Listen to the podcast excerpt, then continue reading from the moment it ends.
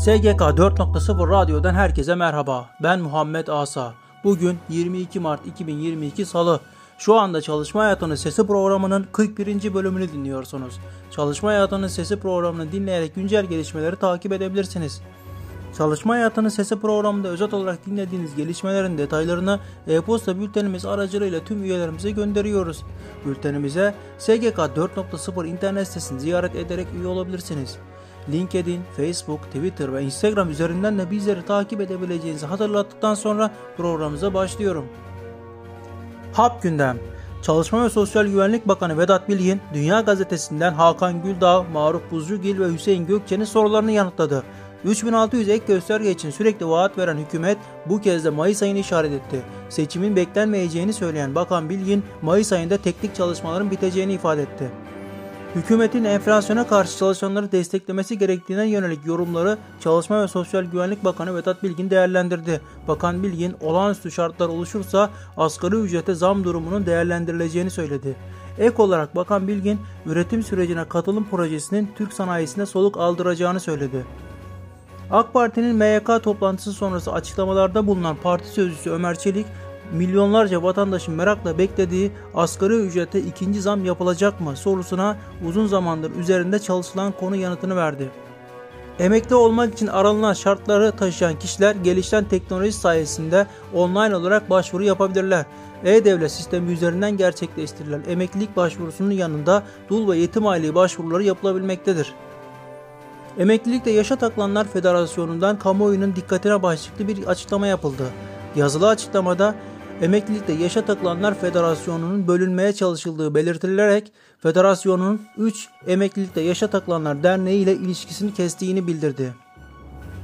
İzmir'in Dikili ilçesinde Dikili Emek ve Demokrasi Platformu öncülüğünde Alea, Ayvalık ve Bergama Demokrasi Platformu'nun destekleriyle Geçinemiyoruz mitingi yapıldı.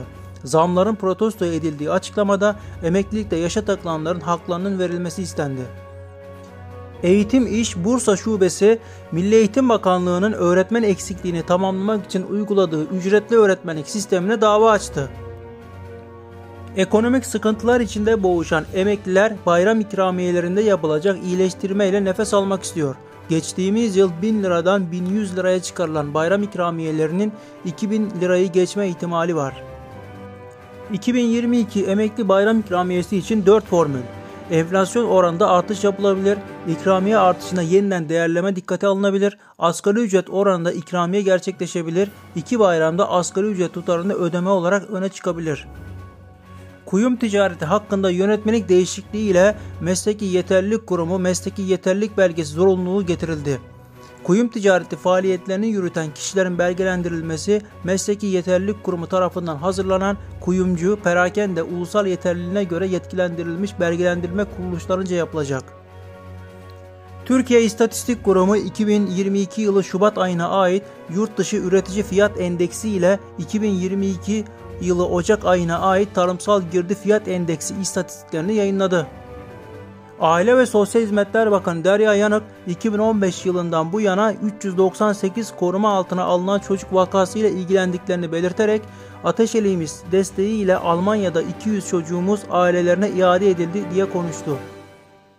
İstihdam teşvikleri, destekler ve programlar Malatya Büyükşehir Belediyesi'nin Türkiye İş Kurumu ile yürüttüğü proje kapsamında açılan Gülen Yüzler kafede çalışan 8 doğum sendromlu aldıkları maaşla annelerine tatlı ısmarlıyor. Türkiye İş Kurumu 2022 yılında da milyonlarca vatandaşı çeşitli iş kollarında istihdam sağlıyor. Yeni dönemde aile bütçesine katkıda bulunmak isteyen ev hanımlarına da iş fırsatı sunacağını açıklayan Türkiye İş Kurumları ev işi ilanlarını yayınlamaya başladı. Toplum yararına projesi Türkiye İş Kurumlarının kurum olarak geliştirmiş olduğu istihdam projelerinden biri olarak karşımıza çıkıyor. Özellikle iş gücünün az ancak iş yükünün çok olduğu bölgelerde dönemsel personel istihdamının yapılmasına aracılık eden toplum yararına programlar projesi hayatını idame ettirmekte zorlanan ihtiyaç sahiplerinin bir iş sahibi olmasını sağlıyor. Afyon Karahisar'da küçük ve orta ölçekli işletmeleri geliştirme ve destekleme daire başkanlığının desteğiyle iş hayatına atılan Nazlı Karayel yaptığı haşhaşlı hamur işleriyle aile bütçesine katkı sağlıyor.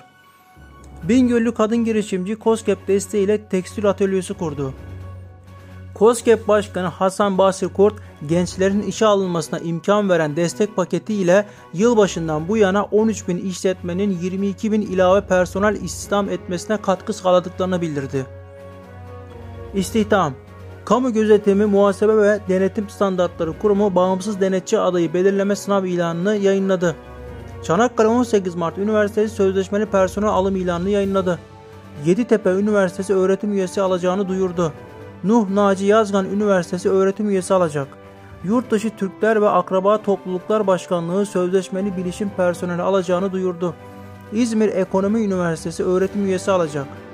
Rize İl Özel İdaresi Genel Sekreteri Ümit Hüseyin Sarı 30 kişi istihdam edeceklerini açıkladı.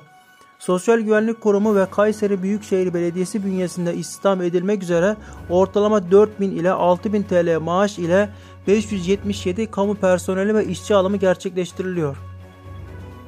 İşçi sorunları Disk, Dev Yapı İş ve İnşaat İş Sendikası üyesi işçiler İstanbul'da Finans Merkezi şantiyesinde Yıldızlar İnşaat'ın gasp ettiği hakları için İlbank İstanbul Bölge Müdürlüğü önünde buluştu.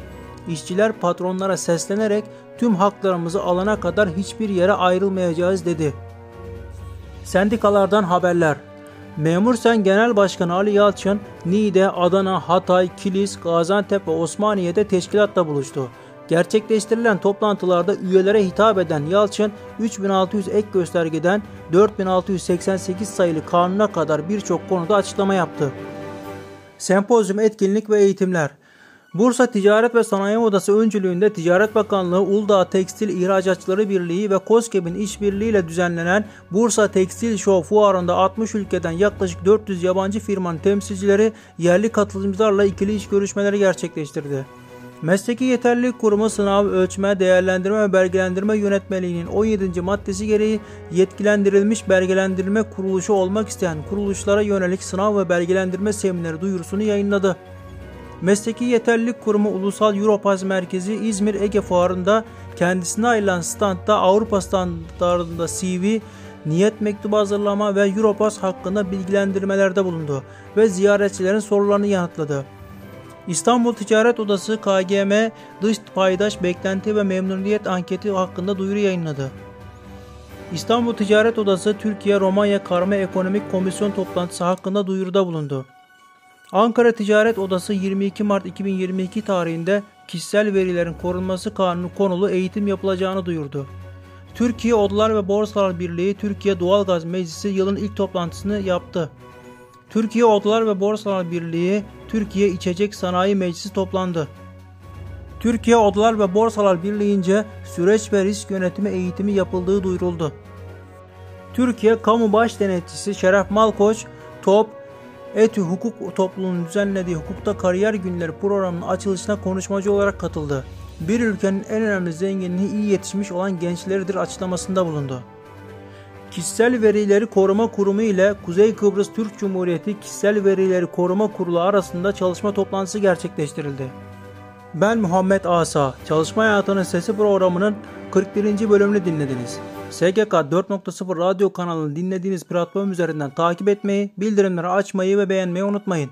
Radyo kanalımızda yer verdiğimiz programlara ilişkin detaylı bilgiler e-posta bültenimiz aracılığıyla tüm üyelerimize gönderilmektedir. SGK 4.0 internet sitesini ziyaret ederek e-posta bültenimize ücretsiz üye olabilirsiniz. Bir sonraki yayınımızda görüşmek üzere.